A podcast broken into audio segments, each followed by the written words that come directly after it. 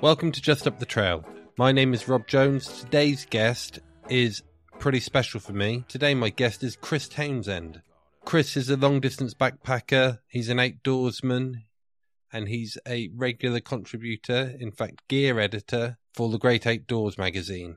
He's a prolific author, and it was Chris Townsend's writing that first inspired me to to go out a bit further and a bit longer with my hiking. Back in 2017, after reading one of his books, I took the big leap and grabbed up the kids and we went and spent 10 days hiking the West Highland Way up in Scotland. The kids were small, the backpacks were large, but as we made our way slowly and steadily across a hundred miles of Scotland, we really came together as a team. We really started to embrace trail life. And when we reached Fort William, it really felt that we had achieved something really quite special looking back now, I'm sure there was other factors that took us from going up mountains for the day or going off on our local trails to, you know, long distance backpacking. But Chris Townsend's warm descriptions of trail life and the scenery and and the people that he met, that is what left the lasting impression. Chris has hiked thousands of miles over a lifetime filled with trails and mountains and wild places. He's also written more than 25 books, including Grizzly Bears and Razor Clams, about his journey on the Pacific Northwest Trail. In Along the Divide, he journeys 700 odd miles across the rugged spine of Scotland, following the line of the watershed. And I'll leave links to all of his books in the show notes. Today, Chris joins me to chat about his 1982 hike of the Pacific Crest Trail, stretching from Mexico to Canada, through California, Oregon, and then Washington State and the book Rattlesnakes and Bald Eagles that opened my eyes to long distance hiking. But before we get to all of that, he tells me where it all began.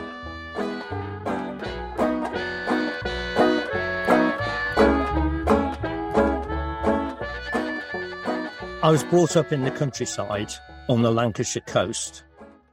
So I always loved wandering around the woods and the beach and the fields there you know, from, from an early age. So in that sense, I got into walking as a child. And I don't remember the various things that set me going. I think it was just, it was where I lived and that's where you could go out and play and explore. But then with the secondary school, we went, they took us on hill walking trips. Now, Formby, the highest thing in Formby is a 20 foot high sand dune, you know, everywhere is completely flat. So I'd never seen real hills before. And because from that area, you know, you can get to Snowdonia, the Lake District, the Peak District, and back in a day. And that's where we did school trips. And I was really taken with the hill walking. This was fantastic. The, I mean, to me, these were huge mountains. This was exciting. So that's how I got into the hill walking side of things. The first hill of any sort, any grandeur I went up was Arthur's Seat in Edinburgh because my primary school had a last year, final year trip and we spent a week in Scotland. So I was 11 and I went up Arthur's Seat. And I remember being amazed that you could have a what seemed like a huge mountain inside a city. But in terms of, I went camping, but you know, you got on a bus, carted your big heavy cot out, took and took, got off the bus, lugged it to a campsite, and stayed there for a couple of nights until the tent leaked or you had to go home. I didn't really know anything about backpacking. And the thing that inspired me with that was there was a, a book probably long forgotten now, but by John Hillaby called Journey Through Britain. And in the mid 1960s, I think, he walked from Land's End to John O'Groats and he camped. And I remember reading that and thinking, wow, that sounds amazing. I'd love to do that. So that's what made me think about, you know, about backpacking. And I started looking at gear you could actually carry for more than a few hundred yards from a bus stop and started going, you know, weekend backpacking. So that's that's where that began. And then the first really long walk I did was Land's End to John O'Groats. So you didn't build up by doing you know, like Hadrian's Wall or um, the Pennine Way or something like that. You went. I did the Pennine Way was the first one I did that was longer than I did that over when I was at college over one Easter holidays. So yes, but Pennine Way was the first one I was out for more than a couple of nights. So how does a lad in Lancashire hear about this ribbon of trail that goes from Mexico to Canada? Well, again, there's a number of bits of luck in there because obviously at that time, without with no internet and so on, and the few outdoor magazines, if they ventured abroad at all, it was the Alps, you know, for for mountaineering. You didn't read about this anywhere, but after college, I worked for a while for an out a long gone outdoor shop in Manchester. And that's when I did Land's End John O'Groats. So it, so people knew I was interested in long distance walking because I'd done this one. And there was a guy there who had spent some time in California. And while he was in California, he bought this book, which is still one of my favorite walking books, called A Thousand Mile Summer by Colin Fletcher. And this is about a walk Fletcher did in the late 1950s, the length of California through deserts and the mountains. And I mean, I read that and I was just blown away. I read it and thought, wow, this is amazing. You know, this is a big step up from Land's End to John O'Groats. These places sound amazing. How do I find out anything about them? Because again, you know, without the internet and everything else, California was, you know, sounded like a mythical almost place so far away. I had no idea. Yeah, it's such a bigger world, isn't it? Yes. Oh, yeah. And, but then looking through outdoor books in various, you know, bookshops, I found the Pacific Crest Trail, Volume One, which was the only guidebook at the time. It was a big book and it was to California. And once I got that, I looked at it and I, somehow knowing there was a trail of sorts made a huge difference. You know, because I'd been thinking, how do I even plan something like this? You know, where, where do I get maps? Where do you even begin? And so discovering there was a trail gave me, if you like, a starting point. And I started realistically thinking, maybe I could actually go and do this. So, in terms of organizing that, was it just a case of um, you know, getting as much information as you can, getting as much gear together as you can fit on an aeroplane and turning up? Or were you liaising with people over in America? Obviously, probably by post at that point. It was by post, yes. So you write letters to people, and three weeks later you get a reply. So it took a while to plan.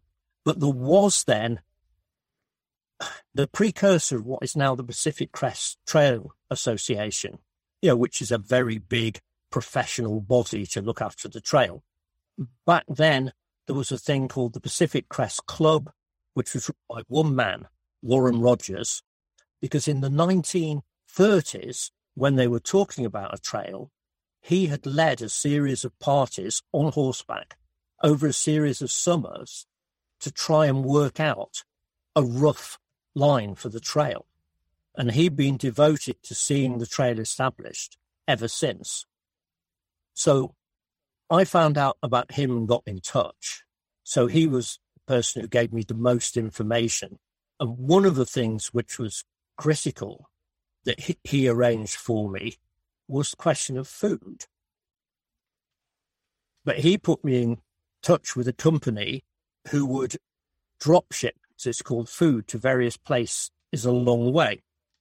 So I flew to Los Angeles. I'd never been on a plane before. So it was the first part. This was, you know, so in itself, this was a big adventure going to Los Angeles. But I was met by Warren. I stayed with him the first few nights and he took me out to this place called Trail Foods where I had to select all these meals. And they were able, I didn't even, I didn't even know what some of the things were, but I thought, well, I'll try that. I'll put that in and see what it's like when it turns up all this food to go to these places along the route. Because again, at the time, you know, the PCT is very well established now because there's so many people who do it every year. You know where you can get supplies. You know what every town along the way offers. And most of them are now geared up. Hikers have become, you know, commercially important. When the influx of hikers come through and buy lots of food and spend lots in restaurants for little towns in the middle of nowhere, this is significant. None of this existed in 1982. You know, even Warren had no idea whether these little places I was going through would be able to supply suitable food, stove fuel, anything like that. So being able to send stuff to myself, you know, was, was very important. But that was about it. I mean, the guidebook gave you the rough description. It didn't give you that much useful information because it said at the beginning that they didn't think it was possible to do it in one go, you know. So they said, no, you need to come and do it in a series of, of walks. And that's how the guidebook was set up. And Warren, I think in retrospect, assumed I knew more than I did, which is how I came as I did to set off from the Mexican border in early April in big, heavy boots and with, I think, a pint of water across the desert, and with no idea that in early April, deserts are still very hot, waterless, because no one had told me this, and there'd been no way of finding out. So, you know, so I had to learn a lot very quickly in the first few days. I imagine the Mexican border looked a little different then as it does now. Oh, very, yeah in terms of an international border, I remember it was sort of disappointing. It was a sort of barbed wire fence with a wooden box with a couple of rather bored looking guys there. I mean, it, it, you know, it wasn't at the time that serious a thing. And of course, there was nothing saying the PCT starts here. Just a trail heading off into the desert. Just, yeah, you just went up to this wire fence, turned around, started walking. Now I know I haven't been there. I've seen the pictures. You know, there is a, a monument, a start point. This is where the people are photographed next to the start point of the PCT when they set off. But there was, there was nothing there then at all. Can you remember, um, kind of, um, can you kind of describe your feelings or maybe your expectations or any concerns you had on setting off? Because for a guy coming across from England, the desert is a very alien place, isn't it? it was very, as I say, I, I had a, you know, a lot to learn. I learned very quickly that the big boots were a very bad idea. You know, my feet just simply, they swelled up like balloons. I got appalling blisters. And luckily I'd taken a pair of light running shoes for camp and town wear. So I wore those and carried the boots and realized that the boots adding another five pounds to my pack weight was still much more comfortable than having the long one. But yeah, I mean, I I really loved the desert because it was so different, because I'd never been anywhere like this. So I was taking it all in. It was all really new. I mean, when I talk to American hikers, especially ones from the West, they they were like, "Oh, this is the bit you just want to get over as quickly as possible before the interesting stuff starts." And I've learned since, of course, with having done quite a few other walks that in deserts that involve deserts, that if you're going to see the desert landscape, the start of the PCT is not, you know, the best place to go at all. But for me, never having seen anything like this, I found it amazing. Um, there was some some trepidation. I mean, this walk was over twice as long as the one anyone I'd done before, and that had been at home, which was very different. I had friends come out and walk with me. You know, I was phoning home, phoning friends, and so on. I wasn't going to do any of that from California. Um, I had no idea whether I could finish it or not. My aim was, well, I'll see how far I get and, and what happens. I had, which is what you could get in those days, a six month visa. So it's like, well, I've got six months. You know, if I haven't got to Canada after six months, then that's it. because I also knew that by then the next winter would be starting, so I probably wasn't going to get much further anyway. But no, it was, you know, it was very much going in, going into the unknown. Um, you uh, mentioned about a lack of water going into the desert. Did you very quickly rectify that mistake, shall we say? Did you, you very quickly realised how important it's going to be? Oh, very quickly. I learned early on. I remember there was a campgrounds, and I thought, well, campgrounds always had water, so I headed for the campground. Didn't have any water, but it did have what in the USA camp, campgrounds in remote areas have hosts who live on site during the, the season, and the host, of course, had brought. They were living in a you know caravan and a masses of water with them, so they didn't have to keep going back to town. So they were able to give me some water and some spare, you know, um, drinks, plastic drinks bottles to carry water in. But after that, I started looking at the maps and the guidebook and realizing that I needed to know where there was water and that I needed to carry a lot. I mean, I would say that's one of the early lessons I learned. Once I got into the first hills, the Laguna Mountains, there was still a bit of snow.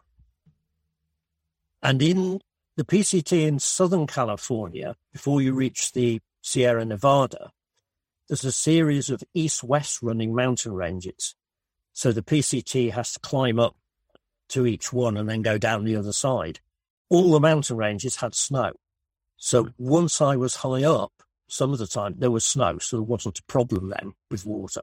It was in the lower desert areas, you know, where there was a real problem. And again, it's different now because the PCT has all these local people who help out, known as tra- trail agents, angels. You go through Southern California, they put out a series of water caches. So hikers know where they are. So there's more water and you don't need to carry as much.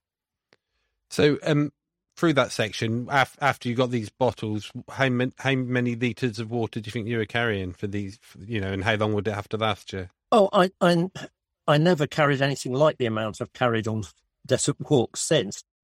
I, I was, I was carrying maybe sometimes three liters because again, you don't actually have huge waterless sections.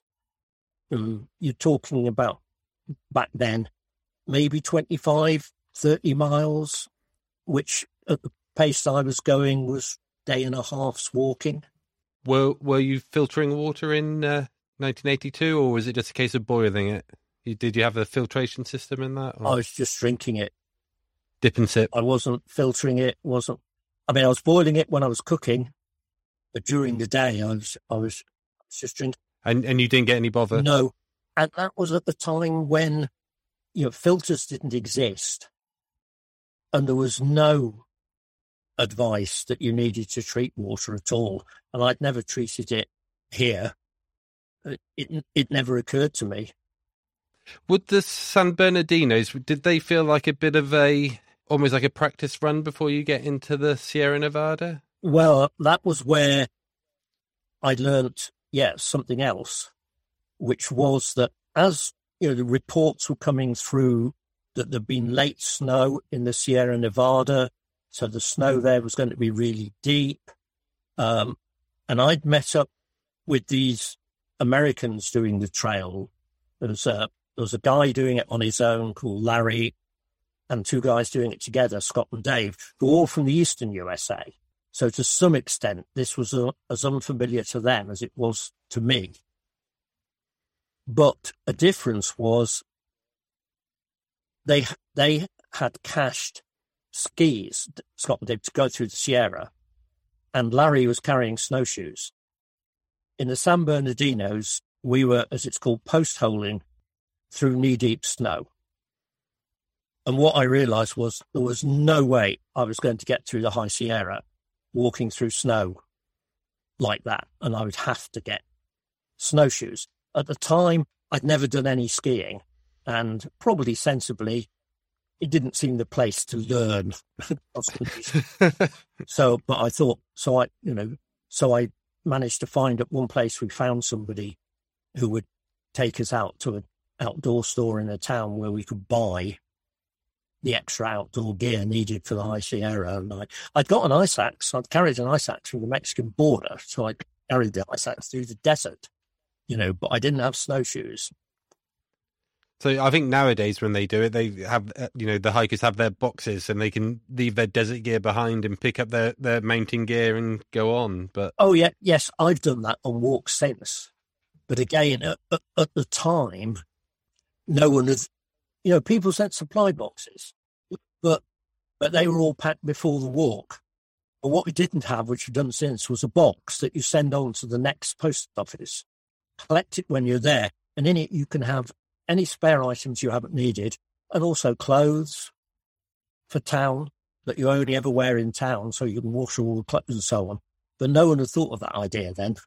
Mind you, because as I say, of crossing all these transverse ranges in Southern California, I ne- I would have needed the ice axe probably every four or five days, a couple of days, then I'd need it again. So it would have been difficult, you know, to send it on and then pack it up. yeah, I don't think you want to be sending on a piece of safety gear like that in those conditions, would you? So as you get into the Sierra, clearly that's the biggest mountain range that you would have experienced up to that point. Can you uh, just speak to some of the highlights through the Sierra? Well, the whole of the Sierra was a highlight in a sense, in that every single day was amazing. And through the Sierra, with these three Americans, we roughly followed the line of the PCT. But because it was snowbound virtually the whole way and the snow was quite deep, we obviously took a line that was suitable for snow travel, which is not necessarily the same as a trail. You know, trails often run traverse along at or above timberline on the side of a steep slope, which is not ideal or safe terrain when it's covered in deep snow.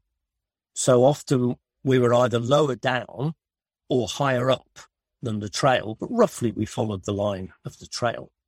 But we decided, I mean, Whitney is not on the Pacific Crest Trail, but you pass by it.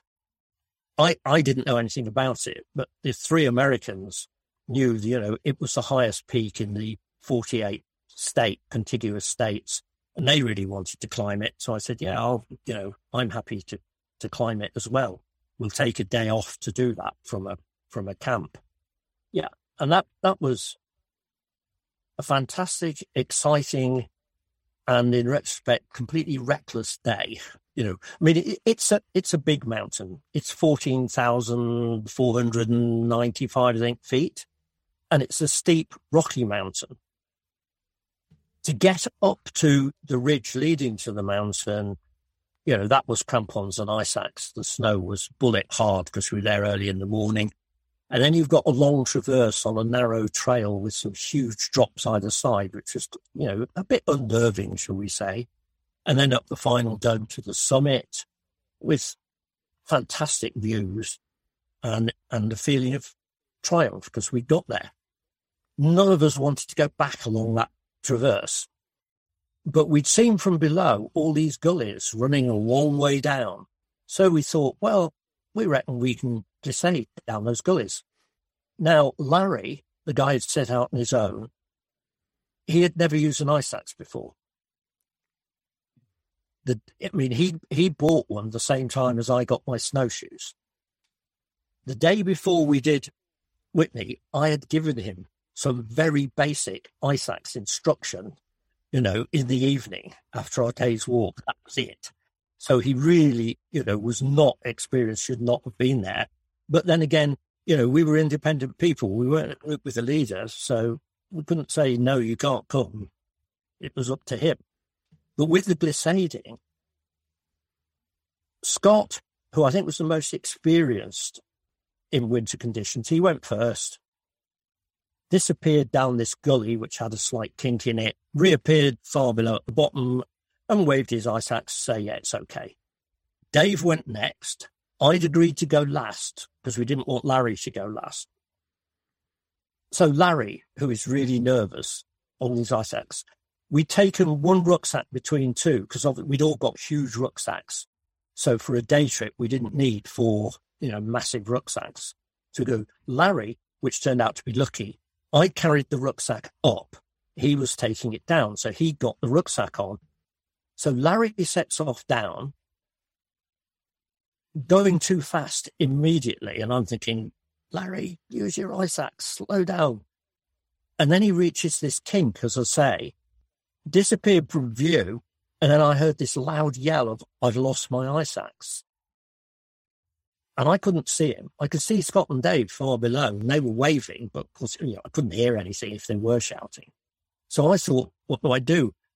And I thought, well, if I slide down, I don't know where Larry is. I might, you know, I might crash into him, and then we both go tumbling down. So I managed to scramble down the rocks beside the gully very cautiously and found I found Larry's ice axe, luckily. So I'd now got two ice axes. And he was, I mean, Larry was a big lad anyway. I mean, he was well over six foot. His ice axe was about 90 centimeters. It was this huge and wieldy thing, you know, more like an alpenstock than a modern ice axe. And I could see, because Scott and Dave had already been down, they'd taken most of the snow off it. So I think Larry had, you know, collided with the rocks, which is when he'd lost his ice axe. I could see Larry below me, spread eagled on the slope, flat on his back. He said, I can't move. So I basically kicked steps down to him because again, I thought if I start glissading, I might crash into him or I might shoot past him. And, you know, and when I got to him, I said, look, we've got a clear run out now. You can, you know, here's your ice axe. And he said, no, no, I'm not doing it. I'm not sliding. And the only reason he was stuck there was because of the crampons on the back of the pack, you know, which is stuck in the snow. So he couldn't move because he felt if he moved, he would slip. So initially, you know, I had to sort of go below him and and cut cut steps and sort of tell him so that until he got his confidence back and felt he could glissade the rest of the way. But um, so it was a somewhat exciting day. In terms of like the snow levels, how did obviously that would have reduced you know you spoke about post holing but then you you saying you got your snowshoes and that. How much did that reduce like your daily mileage and what was the knock on effect on that in terms of your provisions and the time between provision stops if you like resupplies? We averaged through the sierra 12 miles a day you know which, which if we hadn't already walked 500 miles when we got there we'd never have done that but obviously we were very fit when we set set off with huge packs. And that's roughly what we estimated. Now, again, we reckoned it would take three weeks to reach Mammoth Lakes, which is the next supply point. Scott and Dave, who had planned better than me, they had cached food at a place called Onion Valley, which was roughly halfway. And they'd reckoned they were going to take a day off, go down to Onion Valley, collect their food, and come back up so they didn't need to carry the whole food. I carried all the food for three weeks, which was ridiculous. But I had this purist idea, and I'm glad I did it in retrospect. I didn't want to leave the mountains. I wanted to do that section, you know, unbroken and stay up in the mountains the whole time. Larry was a bit half and half because what he said was, well, he'd carry more food than Scott and Dave. He hadn't got a food cache in Onion Valley. But he reckoned, well, I'll go down to Onion Valley and then I can hitch a ride to Independence and buy some food food there. So the three of them were intended to go down. I didn't I could have gone down and thought, yeah, I can go to Independence, but I didn't really didn't want to break it, and I carried all this food, so I'd no need to. So I actually sat out. I stayed at a place called Bullfrog Lake and said to them, well, you, you can leave your tents and stuff here because I'll, I'll look after them. And I was quite happy, and it was really nice, actually, you know, having a day. There's a small passage in your book where you write about being at Bullfrog Lake while your companions go off for the resupply. And uh, how important to you are those moments of solitude out on the trail? Not so much when you're hiking on your own, because that's still got that sort of sense of purpose about it, isn't it? You're still thinking about where am I going next. You're still navigating, but just that that little spell of time to just sit and be you know, how important is that to you on your journeys? Oh, it's very important. And it's one reason why I've never tried to do high daily mi- mileages. I've never done a long walk where I planned it to do 25 miles a day or 30 miles a day because I've always felt even if I could do that, there'd be no free time. You know, I'd have to be walking all the time, every day to achieve that.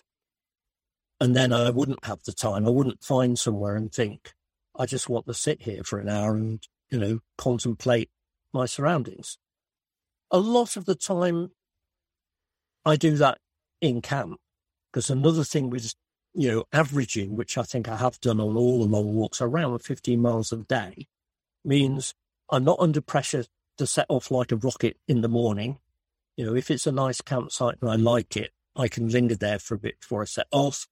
And similarly, I don't feel I've always got to walk until it's dark. So if I find a nice campsite in the middle of the afternoon, I can stop and just be at the campsite for a few hours. And I think one of the things with that Bullfrog Lake camp was because I was traveling with three others, and because of the snow, there was more pressure on us to spend longer on the trail.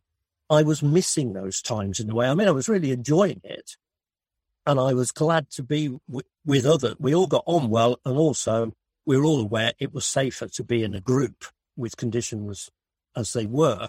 But I think, you know, that gave me an opportunity, if you like, to indulge myself in something that I wasn't going to do in a group of four.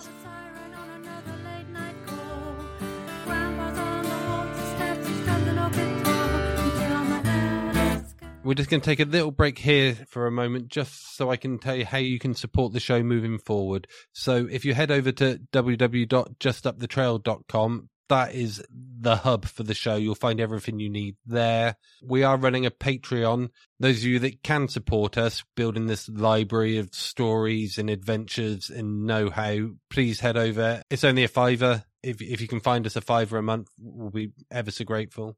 If you can support us on Patreon, that'd be amazing. I really appreciate that. It will certainly help keep things going here. www.patreon.com forward slash just up the trail. And of course, you can always follow us on social media. So at just up the trail on Instagram and Facebook. Now back to Chris Townsend.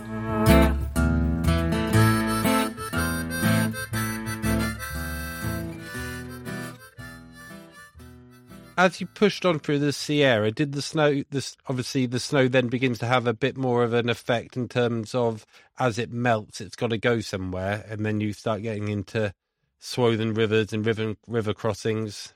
Oh yeah, that that was actually, I think, by far the most dangerous bit of the trip. The trail through. Once you get from Mammoth Lakes, we went to a place called Tuolumne Meadows, which is on the first road that crosses the Sierra from east to west. North of there, it's mostly Yosemite National Park, but the trail is lower than further south.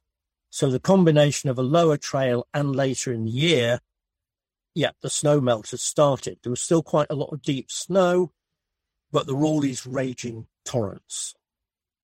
And we had so many, you know, river fords, either roped fords or crawling across fallen logs, you know, above, above this seething white water with the, the noise deafening.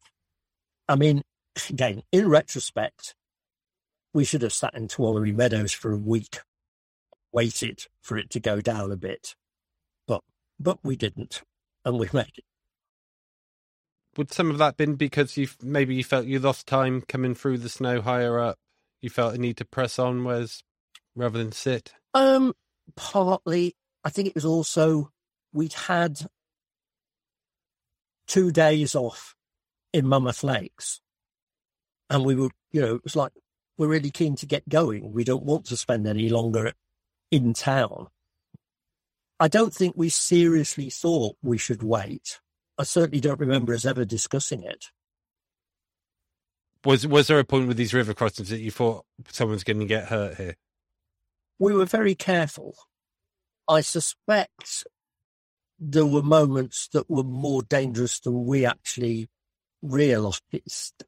And this was again, this was at a time. I mean, I know now you know, roped river crossings are not recommended. I mean, I, I'd done courses, I'd led courses for Outward Bound Loch Eil going through Knoydart and across Skye backpacking trips in previous years. We'd done roped river crossings on those.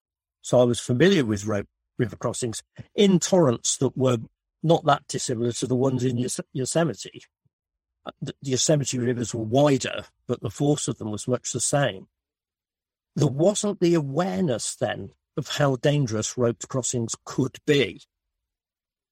Um, once you're through the High Sierra and it's kind of, you know, it's it's challenging, it's adventurous. Um, you write in the book about how the challenge became just to keep going, whether there was like a change in the weather and a change in the scenery and the trail conditions. Not every day on the trail is going to be better than the previous one. So I was just wondering how you kind of deal with that in terms of mindset. I think I'd already learnt to do that before the PCT, luckily. Because obviously, you know, I'd done Land's End on the Groats. I'd done two 500 mile walks over Scottish Munros.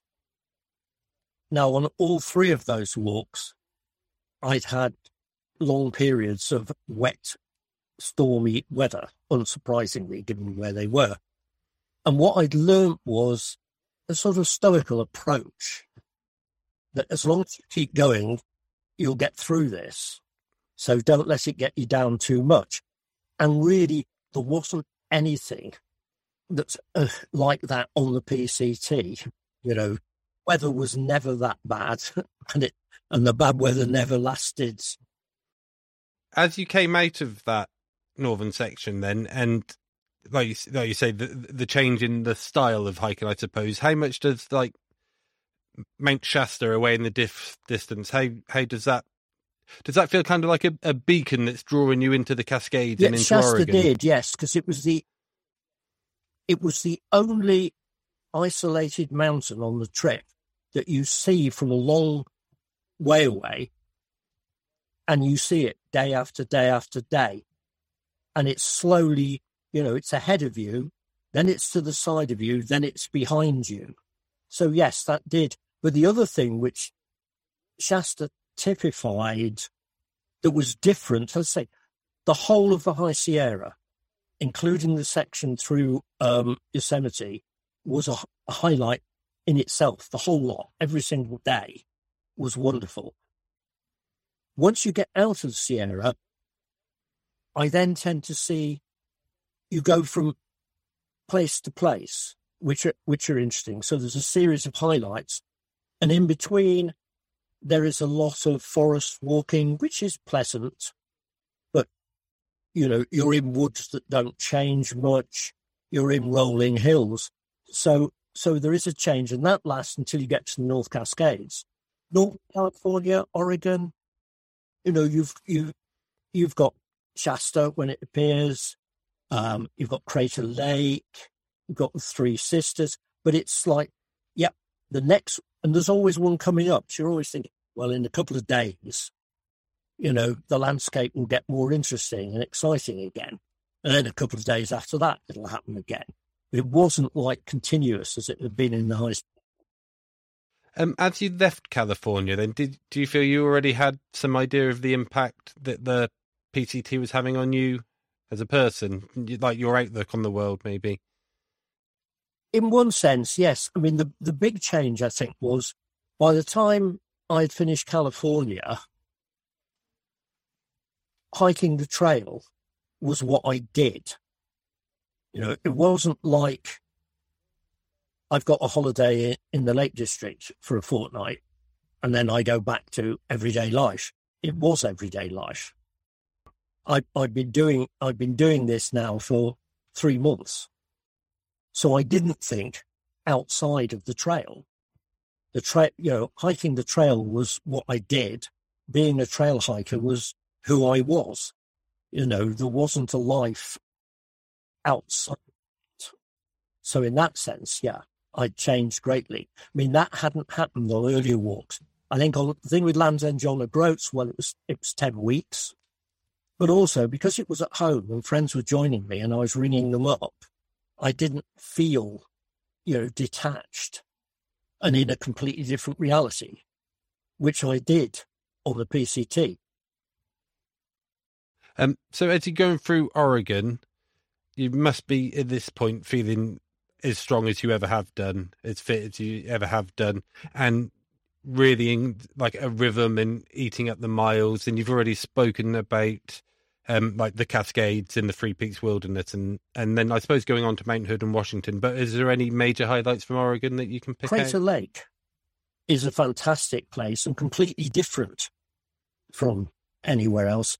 Now, obviously, you can drive to Crater Lake or get out at the visitor centre and just go and look at it and get back in your car.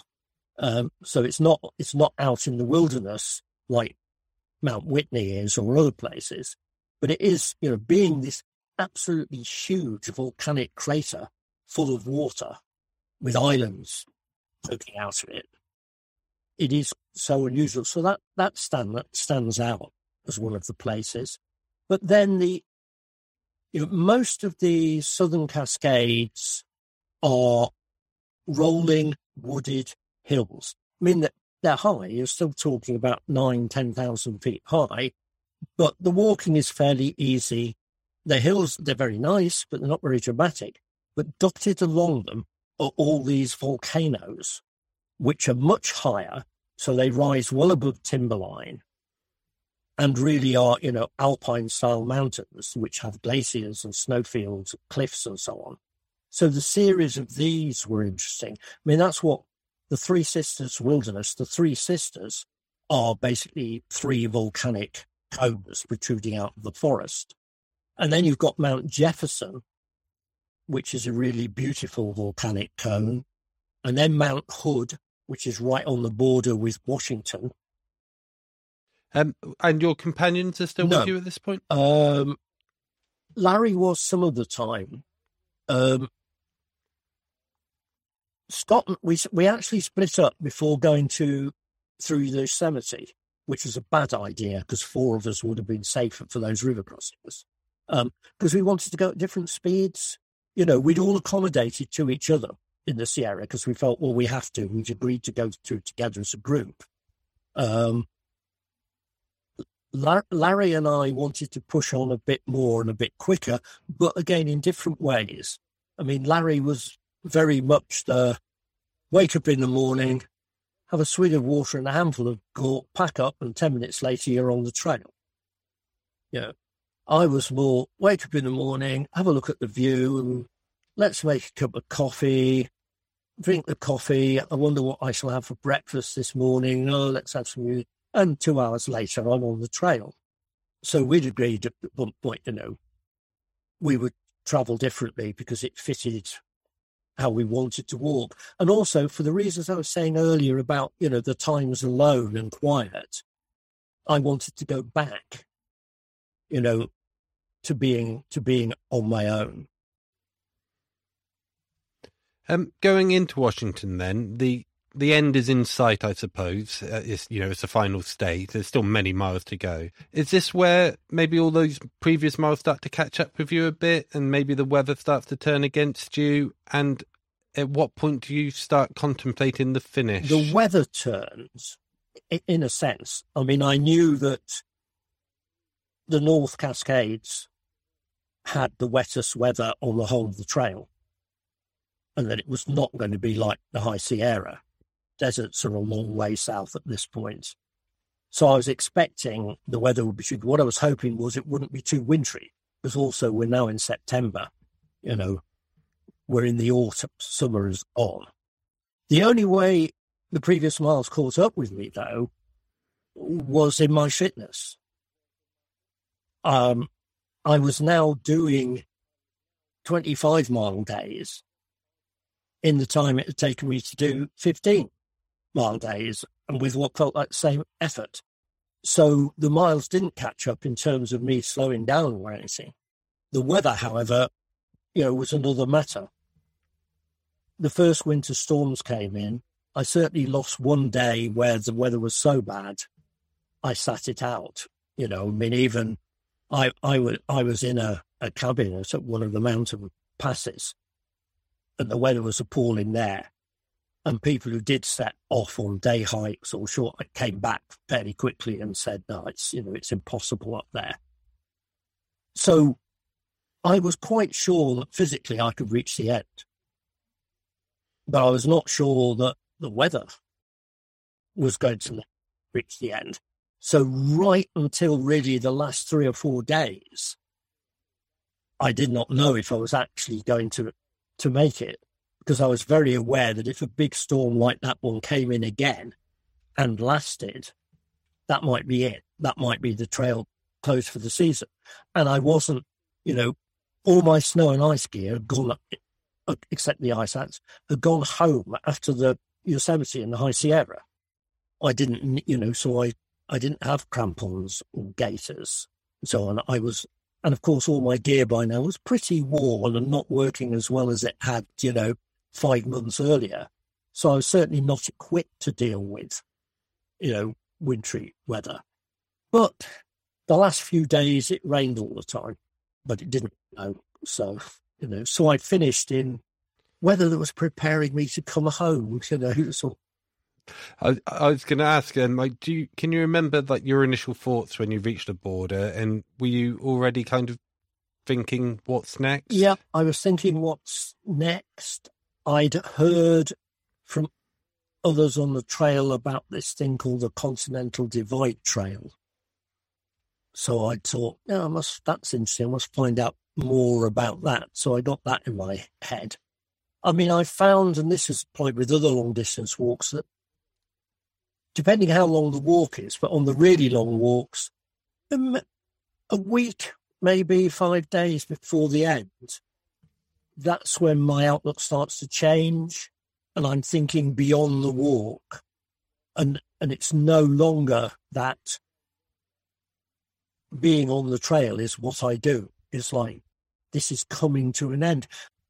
But mostly, I was just overjoyed that I'd finished and also sad that it was over because obviously the, the point of doing it was for the experience, the journey. It wasn't to get to the end, you know. The, ends, like the beginning, were just, well, you've got to have a start and a finish, and they're, they're the convenient ones, they're the ones that work, but they're not, they're not what it's about. You have written, I can't remember if it's in the book or if it, it probably is in the book uh, or if it's on your blog, but you've written that the PCT was the defining walk of your hiking career. Um, and I think we've probably already covered it, but can you you can place a moment on the trail when you kind of decided that this is what I do and I'm going to do it forever? I think it was after the High Sierra and Yosemite sections. They were, if you like, the defining part of the PCT. It would have been much easier if there hadn't been that late snow and they'd have been more of a trail walk but at the same time, it would probably have had less impact on me. I'm glad it was as it was. But overall, you know, it came on gradually. But certainly by the end, it was this feeling of this is what I really enjoy doing. Therefore, I want to do, you know, more of this, lots more of this. Land's End John O'Groats, and I knew after that I wanted to do more long walks but it didn't have the same impact, you know, as the PCT did. I think what you've done is what I tell my children to do in that you've found the thing that you love to do and then you've worked out how you're going to get yeah, paid to yes, do it. You could say that, yeah. Along those lines, um, what made you revisit all your journals uh, to write Rattlesnakes and Bald Eagles all those years later? Um, had there been opportunities to do so before? I had written my first book, The Great Backpacking Adventure. There's a chapter on the Pacific Crest Trail in there, but only one chapter. And I thought that that would be it. That's what I'd written about it.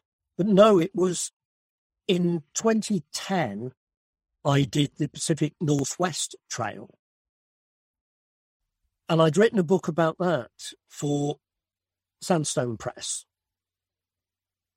and I was talking to the publisher about another book. And he said, Would you like to write one about one of your other long walks. And I immediately said, the Pacific Crest Trail. As soon as he said that, I thought, yes. So that that's how it, you know, how it came about. I expect you were glad to have your really detailed, well written journals at that point still. If I hadn't had my journals, I'd done a book. I couldn't, you know, I, there's no way from over 30 years before I could have remembered in, I mean, I could have done a shorter book, but I couldn't really have done a book in which I could try and express, you know, the day to day experience. Because one of the things I found reading my journals was there are incidents in the journals that I don't really remember. And I had to take it on trust. I wrote this down at the time. It happened. It must have done, but I don't actually remember. And at one point, when I was going through the photographs, which are all Kodachrome slides. I mean, there's no digital photography in those days, so it was all slide film. I started cursing myself about why I hadn't photographed this, and you know, you've you haven't got a picture of this person. What did they look like? What was this town like? What was this store like? What were your supply boxes like? Why haven't you got photographs of them? And then I realised, and I thought, because I didn't have a digital camera, I had film, which was expensive and heavy. So I was rationing it. I, I mean, there's some one, there's some truly wonderful photos in the book. I was, yes, yeah, some of them, they've not come out, you know, that badly, given that they're scanned from 30 something year olds, old slides. Um, and that whilst I was taking photography seriously at the time, I was still a fairly inexperienced photographer. I'd only been taking it seriously for two or three years. I know you've revisited the Sierra and the High Sierra several times over the years, but has there ever been a desire to go back and do the PCT all over again? No, because there are so many other fantastic walks to do. There's always been more walks that I'd like to do than I will ever do. So I've, you know, the only time I've been back to, if you like, redo a bit of a walk was the, last one I did in 2019 when I did the Continental Divide Trail through the Colorado Rockies. But that was because when I did the Continental Divide Trail in 1985, early winter snow really did stop me. And I took a much lower route, mostly in the forest, seeing nothing. And I always felt I'd really, you know, I'd really like to go back and see what I missed. I'd like to do something different. I mean, the times I've been back to the Sierra, some of what I've done has incorporated parts of the the PCT, but only because it fitted into a different walk I was I was doing there. Now the world's opening up again slowly. Have you got a big, another big walk in planning at the I, moment? I haven't got a big walk properly planned because I still I'm still wary about what's going to happen and not wanting to make plans and having to cancel them. I am at the moment working on a book on the Cairngorms, where I've lived now for over 30 years. And I am going to this spring, early summer, do a longish two or three weeks walk in the Cairngorms. And that, I'm thinking at the moment, that will be a sort of finale to this book. Because this book is going to be about the Cairngorms, but about all the trips I've done in the Cairngorms and, the, you know, winter trips, summer trips, snowmobiling, ca- camping, the natural history, for a whole thing, you know, about since I first came to the Cairngorms, it's well over 40 years, 30, over 30 I've lived here. So that, that's going to be the next, the next book. And I say, so this walk is going to be, you know, I'm still thinking about it. I haven't planned any details, but my idea is to go back to all the key places from the past and visit them all and have a, you know, an unstructured walk in the Cairngorms, where the point is to go and see all these places rather than walk from A to B or climb X number of peaks or, you know, whatever. That sounds wonderful. Um, where can people find your books? Which is the best place to send them to to find your books? Well, the, the Sandstone Press website has got, I mean, they published my last, I think, five books. So they're all, all on that website. Obviously, any bookshop you'll be able to get the ones that are in print. Bookshop.org, because that supports local bookshops. And I must say, and of course, if you're in Grantown on Spey, there is the wonderful The Bookmark, run by the wonderful Marjorie, which I think is the best independent bookshop in the world. That's wonderful. Thank you very much for spending your time with me this afternoon. I've really enjoyed that. It's they say not to meet your heroes, but I have, and it's Oh. definitely worthwhile. Thank you well, so much thank for your you. time. I've enjoyed it as well.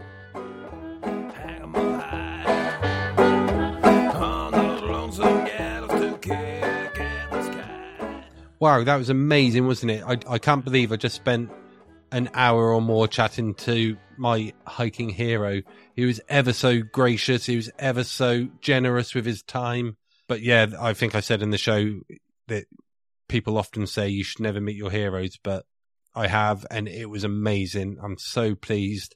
Um, I hope you enjoyed the show. I hope you got something out of it. I hope it gives you a idea of what we're trying to do here at Just Up the Trail. I've got loads more really cool guests lined up. Tom's coming on to talk about cooking decent food out on the trail and at camp. Steffi Boone is coming on the show from 10milehike.com. She's going to be talking to us about her journeys on all the national trails and this marvelous thing she's doing, Women Afoot, where she's handed over a section of her blog to help empower other solo female hikers. Also, a friend of mine, Mike, is going to be on to talk about his upcoming Three Peaks Challenge in July, which he's doing to raise awareness for children's mental health. So we've got a busy few shows ahead. I'm going to be releasing episodes on the 1st and the 15th of each month. And in between those, there's going to be blog posts and stuff on Instagram about our guests and about what we're up to. I'll probably bring bring you some stuff from the trail while I'm out and about. It's looking to be really exciting. I'm really looking forward to some of the guests I've got lined up. I'm really looking forward to you hearing some of the guests we got lined up. And I know it's early days, but if you can head over to the Patreon and support us, that'd be wicked. And if not, please just share us with your mates. If you know someone who's into hiking and wants someone to listen to on the trail, then yeah, pass us around, please. That'd be wonderful. And I shall speak to you next time. Just up the trail. On top of the hill, On top of the